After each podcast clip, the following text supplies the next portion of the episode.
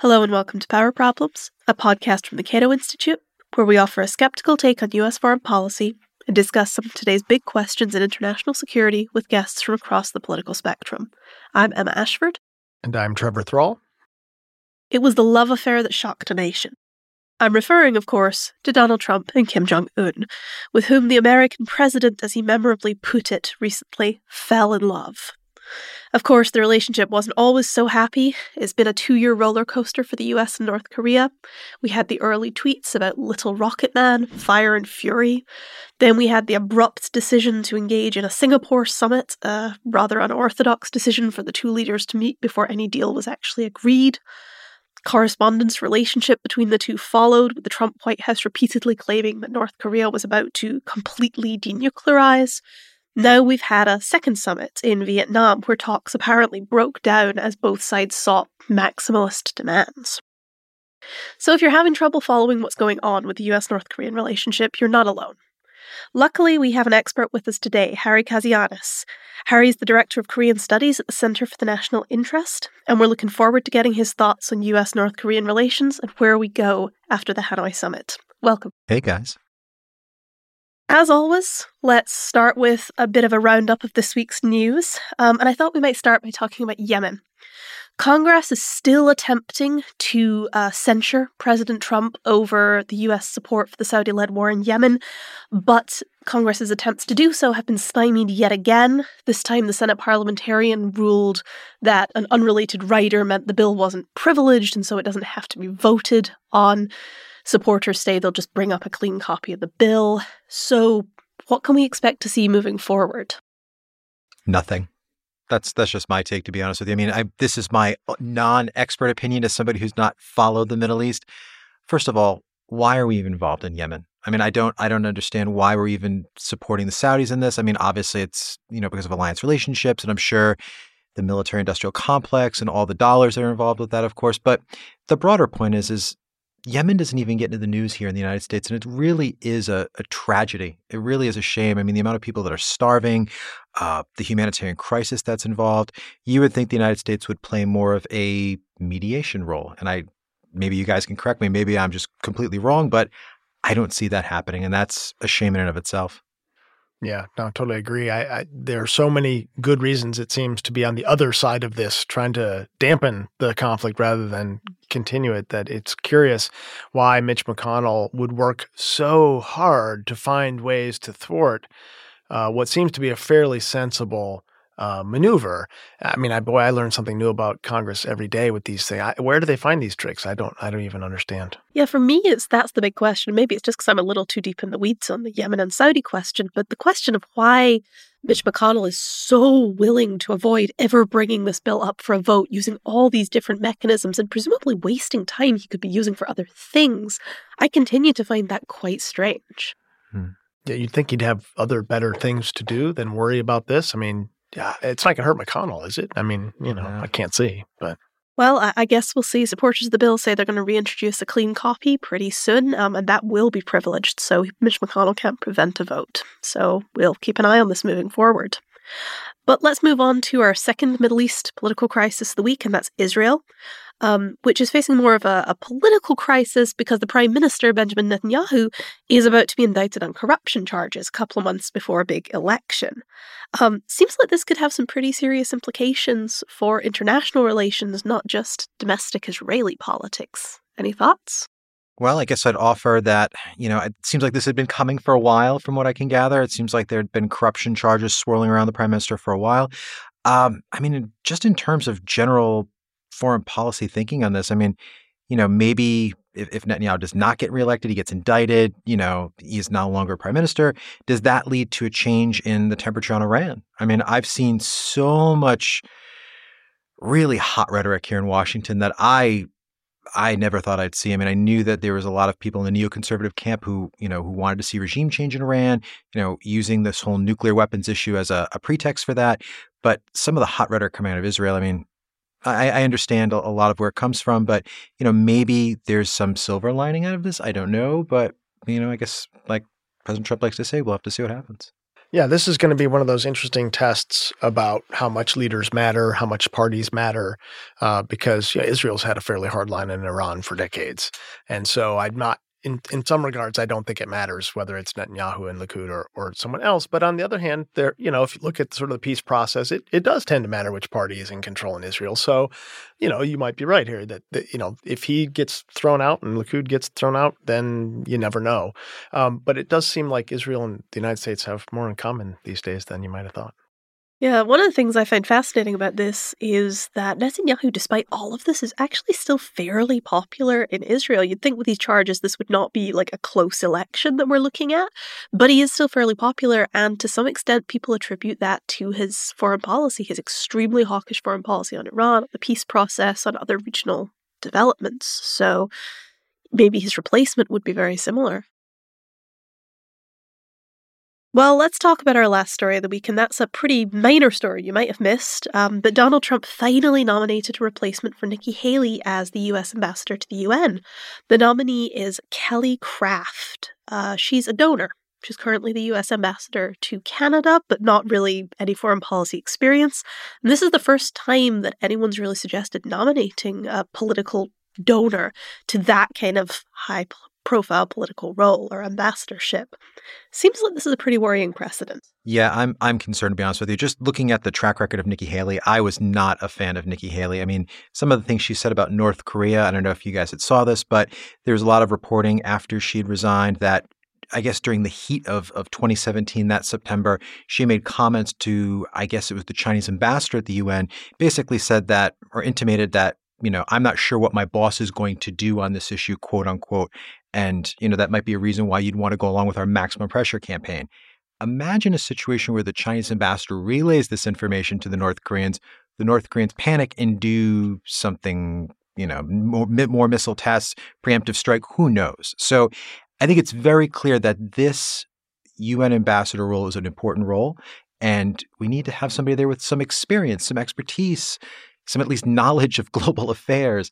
And I was not obviously a big fan of, of Heather Nauert either. I mean, she was in the State Department. She did have at least a little bit of experience, but I, I think there's something for expertise. And this is not in that vein. I mean, it does strike me as part of the just this worrying trend. It's not just Trump of appointing donors to high profile ambassadorships more generally. I mean, that's been a, a, growing trend in US foreign policy for years. But I mean, this is definitely a political role. This is a role that is very high profile, speaks for the US, involved in policy decisions. Nikki Haley was even uh, actually at the cabinet level, if I remember right. Not sure if it will be going forward. But I mean, just seems like appointing people just because they donate a lot of money is is just incredibly concerning. And I think part of what it tells you is how centralized American foreign policy making has become around the president because he doesn't care who's in that office. That person means nothing to him because he doesn't think any business happens there. He didn't think Rex Tillerson mattered right? He doesn't think the Secretary of State matters really. I mean, right? Unless it's one of my guys, right? And and and so I think, uh, you know, I, Harry, it's interesting. You know, I mean, I normally think of you have a sort of a weak person in that role that's kind of a well you don't get any plus but probably they're just going to go to a lot of meetings no big minuses. But but you point out there is some potential danger in someone who's actually bad at that job. So that makes me worry a little a little more. But i do think emma you're right that you know sort of padding the nest with donors um, is just going to sort of you know continue to weaken the overall sort of ability of america to conduct foreign policy well, uh, I guess that sets us up pretty nicely, or not, for our main topic of the day, and, and that's North Korea. So it really has been a roller coaster over the last couple of years. Um, and we haven't really talked about this in the podcast for, for a while, I think over a year at this point. So, Harry, I thought we'd maybe start by asking you just to give us your take on how we got to the current situation. What's the sort of the good, the bad, the ugly of the Trump administration's approach to North Korea? You know, I, I've been looking at this issue for five, six years now. I was originally a China expert, sort of shifted to, to North Korea just because how fascinated I am with the subject. The one thing I've sort of come to the realization on, I, I used to be very much a hawk on this issue until about, I'd say about a year ago. And what changed my opinion was the, the fundamental reality of North Korea's nuclear weapons program. I mean, let's face it, they have potentially as many as 65 nuclear warheads, chemical, biological weapons, ICBMs, a thousand missiles. This is a big program. At the same time, the United States keeps doubling down, tripling down on this policy of denuclearization, CVID, FFID, whatever we want to call it. The, the fundamental reality is this there's probably a really good chance that North Korea is not going to give up its nuclear weapons, or the price they're going to want for those nuclear weapons is so astronomically high that politically you just can't pay it. So it puts us in this position where if we aren't able to get some sort of deal on denuclearization, where do we go?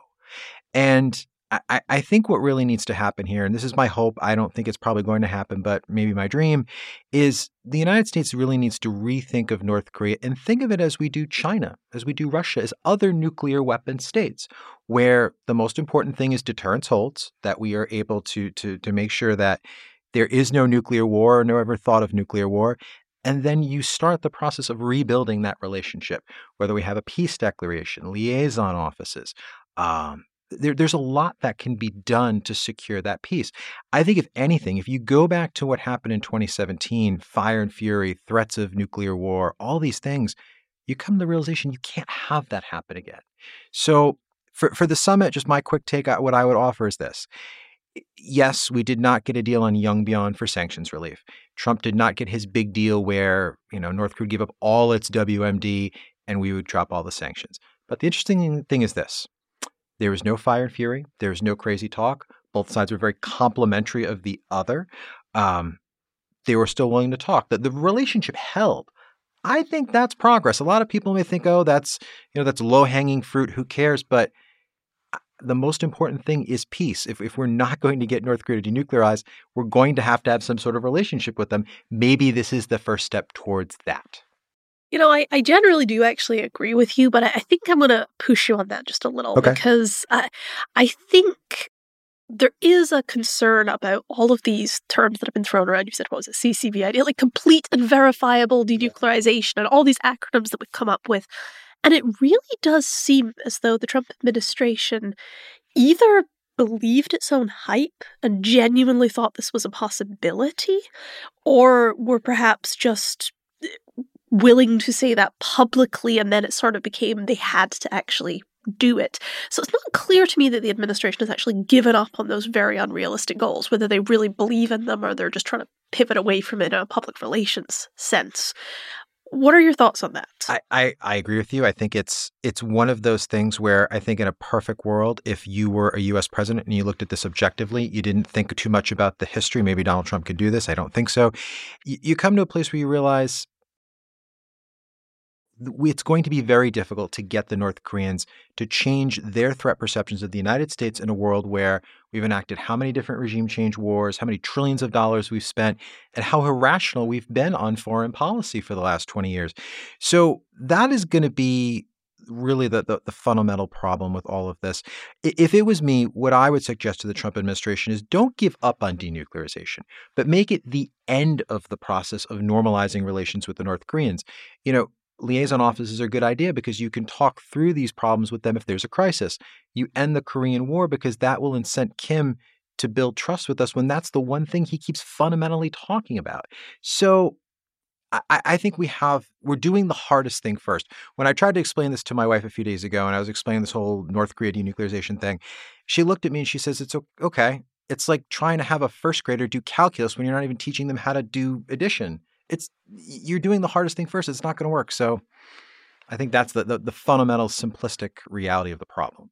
So I, there are so many questions for me around this. I, and Emma, you, you touched on one. Like, what what does the Trump administration believe? I mean, did did they not see the facts the way you've laid them out? Did they sort of believe like I think a lot of new administrations have a lot of optimism about what they can do. Like we'll solve Israeli Palestine, you know, we'll solve North Korea. Was it was it that? Was it just Trump uh, his own Trump just himself believing that he could do it through this relationship? What what what what's the vector here? You know, it's it's interesting. I mean, the latest reporting that we have right now is that Steve Biegun and his team, when they went to Hanoi, they were there for about a week, sort of having these marathon sessions with the North Koreans. And it seems like the North Koreans were very clear what their position was going to be. They wanted to offer up Yongbyon. We don't really know the extent of the facilities at Yongbyon they were going to give up. I mean, it's massive, massive complex, hundreds of buildings. And at the same time, they wanted five of these 11 UN Security Council resolutions, the ones that were put in place in 2016 and 2017, that are the bulk of the sanction regime. Uh, things like exports of coal, textiles, we're talking billions of dollars that are worth to North Korean economy. So they knew what the terms were going into this. According to the latest reporting, the North Koreans would not pivot off that. So Trump comes in. I don't know what the what the strategy was. Is maybe they thought Trump could be like the closer, that he could come in, you know, change the dynamics, change the calculus, and I, I don't know if that was really realistic, to tell you the truth. The other thing for X Factor you have to throw in here is the whole Michael Cohen investigation. It, for me, I felt like there was a deal that could have been hatched around Yongbyon. Maybe we could have changed some of the the, the sanctions, maybe we could have thrown in South Korean, inter Korean cooperation. Maybe that was something you could do that's worth billions of dollars.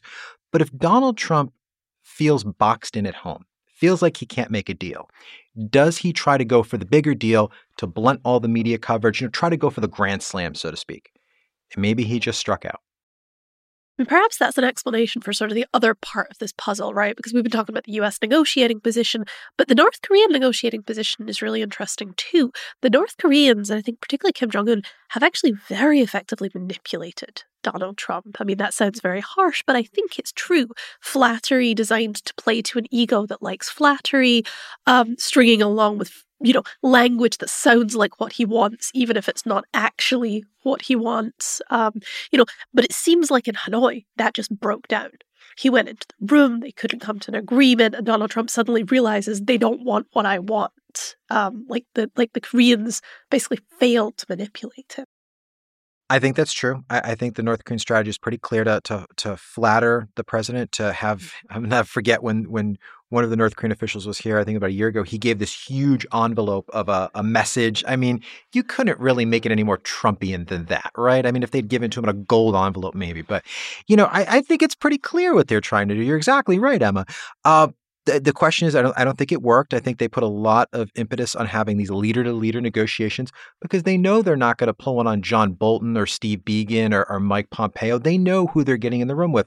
Donald Trump doesn't know the difference between uranium, plutonium. He probably can't even find Pyongyang on a map. So they knew the guy that they wanted to negotiate with, and they they they think that they would get the quote unquote best deal from him, and it, it didn't work. I guess that opens up the question of advisors um, which is one. And so everyone's been sort of speculating pretty wildly since the Hanoi summit uh, about whether John Bolton was sort of standing in the wings, killing this deal, um, or whether it was other advisors inside the Trump administration. And so I don't really know if we have enough evidence to actually make a call on this, but do we think this was advisors? Uh, do we think this was just Trump himself boxed in at home?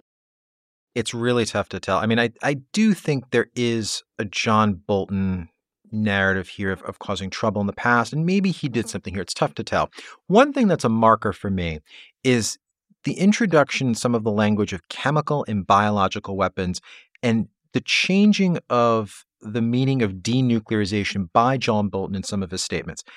I will tell you right now, there's no way the North Koreans are giving up their chemical and bio programs. If they're even thinking about denuclearization, nuclear, they, they, they have no military hardware left to ever deter the United States. That's just not going to be part of the eh, any of their thought process. So if that was the John Bolton poison pill, he succeeded.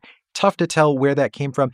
I will say, though, I have heard a couple instances of chemical and bio being brought up in some other administration statements, but you've got to dig for them. This isn't stuff that's ever part of bilateral negotiations. They're they're in like vague U.S. Japan sort of statements and press statements going back. So it's tough to tell if Bolton did do something here. I'm suspicious, but it it is really tough to tell. The other thing I would just offer very quickly is this administration has a problem in terms of what its overall ideological perspective is when it comes to all foreign policy issues. I mean, you have John Bolton, who you can't really call him a neocon, but let's say a, a nationalist on steroids. Pompeo, hawkish, I would say. Steve Biegun, I mean, listening to his Stanford remarks, I would consider him more in the realist camp. So you have all these different opinions that are all thrown together. What happens? It's chaos, and that's a problem. Yeah, that's a pretty common theme when you hear people talk about or try to discern the Trump administration's approach to foreign policy. chaos is always a word that's high up in the in the ranks there. But yeah, I can't. So, uh, speaking of sort of the what appears and disappears, one of the things that I worried about early on was the fire and fury. There's a lot of saber rattling, a lot of sort of loose talk about the military options if the negotiations don't work out. And, you know, you always assume some of that is, you know, just leverage, trying to let it be you know, remember that we we might, you know, we could as a, even though it was sounded dumb and dangerous. Um, but then that's just like stopped. I haven't heard any of that for a long time. Is that strategic, or is that just because they're thinking about other things? I think it is. The way I look at this, being a guy who who who's in the media a little bit and, and does work with the national interest, I'm always interested in how visuals impact foreign policy. And one thing that struck me is you notice that the rhetoric stops right around November 2017 when the ICBM test stopped. I think for Trump, Trump got very upset about those missile tests because I think they made him feel weak. Especially if you go back before Trump was inaugurated. What was the tweet he put out? Something to the effect like, uh, North Koreans are not going to test ICBMs. I will not let that happen. Well, they happened. They happened multiple times. And for him, watching Fox News all the time, seeing all the commentators and all these people warning about these ICBMs, the threat to the United States, for him, I think that that made the situation much more complex and, and made him angry. But if you notice, testing stops, his la- his language changes. And what's the thing he keeps talking about today, guys? What's his favorite thing that he wants the North Koreans to do? To not test anymore. I think that is a a big part of this that I think we're just missing. That suggests, I think, a real tension between what Steve Biegun was trying to do on the ground and what Trump himself wanted to do, right? So Trump wants the appearance of denuclearization. Biegun was actually trying to get to some sort of deal where we got something concrete, even if it wasn't actually denuclearization. Yeah. No, I, I mean, so that brings up sort of next steps, right? I mean, what's left for them to try? Are we now down to arms control? I mean, are I we going to pivot yeah. right to arms control? So, all right, well, uh, guys, let's just make sure nothing goes off. The the challenge here is is who is going to be the American president who's going to make peace with this issue? Who is going to be the one to say, North Korea, I mean, I, I, don't even how you'd be able to say it. You can't say North Korea is a, a, nuclear weapon state because of all the political ramifications that would come from that. But can you get to a place where you say they have nuclear weapons? This is a problem, but we're we're more focused on ensuring that there's never a second Korean War. We're we're more focused on making sure that millions of people don't die in a conflict like that. I think, you know, as I go across the country, I talk to people on this who are not you know, experts like this, you know, in the weeds on this issue, a lot of Americans are okay with that. I mean, let's face it, Russia has thousands of nuclear weapons that could decimate the United States countless times over, China, other countries. This is not a unique problem in international affairs. For whatever reason, we have this fixation about trying to get North Korea to give up these weapons. And I, again, it's the hardest thing to do. Uh, you know, I think if the Trump administration were to have to change its approach, go to arms control, you know, the first thing you could try to do and say is, okay, let's cap the threat. I mean, that is at least threat mitigation. I mean, that is a core tenet of anybody's foreign policy. So, are we going to get there? Probably not, but I, I, I still hold out hope. Yeah, I mean, to some extent, I think that's what I, I, hear a lot of very knowledgeable observers saying about Hanoi was that that Yongbyon deal wasn't a great deal because the sanctions relief would have been very excessive for the North Koreans. But there are ways in which it could have hobbled their production of further weapons, and that would have been an effective way potentially of actually capping the program, as you suggest. Yeah, and if you just assume that you can't get them to denuclearize, then then it's all about tweaking. It's not about you know, winning. It's about improving. And so, you know, things that the United States could do that are in our own interest anyway, you know, end the war. I mean, there's, you know, pull some troops out. I mean, we don't need to be in the firing line. I mean, reduce the the fear on their side from ourselves. I mean, I you can sort of imagine a lot of positive steps. The the problem for me now is if Trump couldn't do it, given the weird kind of political bubble he created for himself. What other president politically can afford to give North Korea anything? And it even gets more complex from there. Think about it from Kim Jong un's perspective. You're Kim, you see these negotiations sort of stalling out a little bit. Kim has options. I mean, Kim, during his, his New Year's D speech, talked about a new way. A lot of people said, oh, that's missile testing, that's nuclear testing. No, that means going to China and going to Xi Jinping and saying, President Xi, I've done everything I can to work with the Americans. They're not going to be reasonable. I want uh, Belt and Road Initiative to come into North Korea now. Ease these sanctions unilaterally on your own, which the Chinese have done before. They've weakened them countless times. And unfortunately, North Korea becomes almost a de facto province of China. Kim does not like that. North Korean foreign policy has always been from the 1950s to the really 1980s playing off the great powers against one another and doing very well at that job. If Kim feels boxed in, yeah, he will go to China. And that would be devastating to President Moon, who has staked his whole political career and legacy on trying to bring the North Koreans in and fostering some sort of, of peace regime on the peninsula. And, and he would be the one who'd be the most impacted, and that would be devastating. Yeah, that would be pretty terrible. I do kind of want to, before we wrap up, I want to flip Trevor's question on its head a little because you're saying what other president could do this?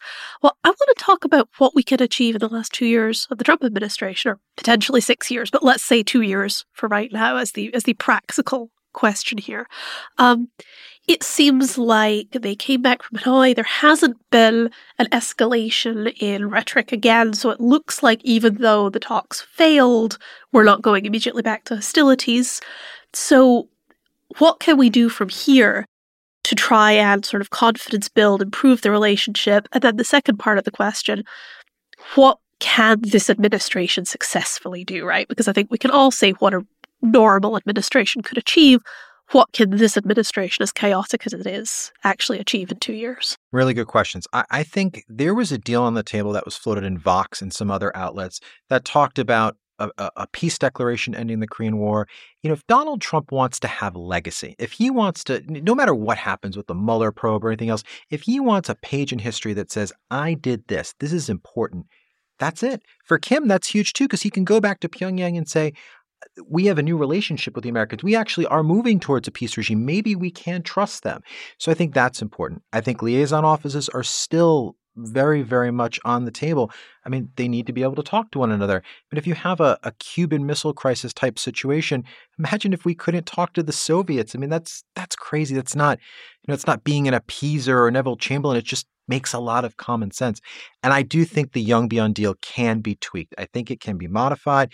I think you'd have to give them a little bit less sanctions relief, but let Seoul go forward with all these different inter-Korean projects. I think there's a deal here. I think what's going to happen is there's going to be a couple weeks of pause. I think you're going to see President Moon get heavily involved in this process. You might even see him go to Pyongyang to get sort of a temperature from, from Kim Jong un. He comes back to Washington. We have a third summit somewhere. And we have a deal. Well, fingers crossed. That sounds like it would be a very good outcome here. So that's a great place to wrap up for the day. Uh, thanks so much for joining us, Harry. Thanks for having me. And uh, thanks to everybody at home for listening. If you liked the show, please leave us a good review on iTunes or wherever else you find your podcasts. We'll see you next time.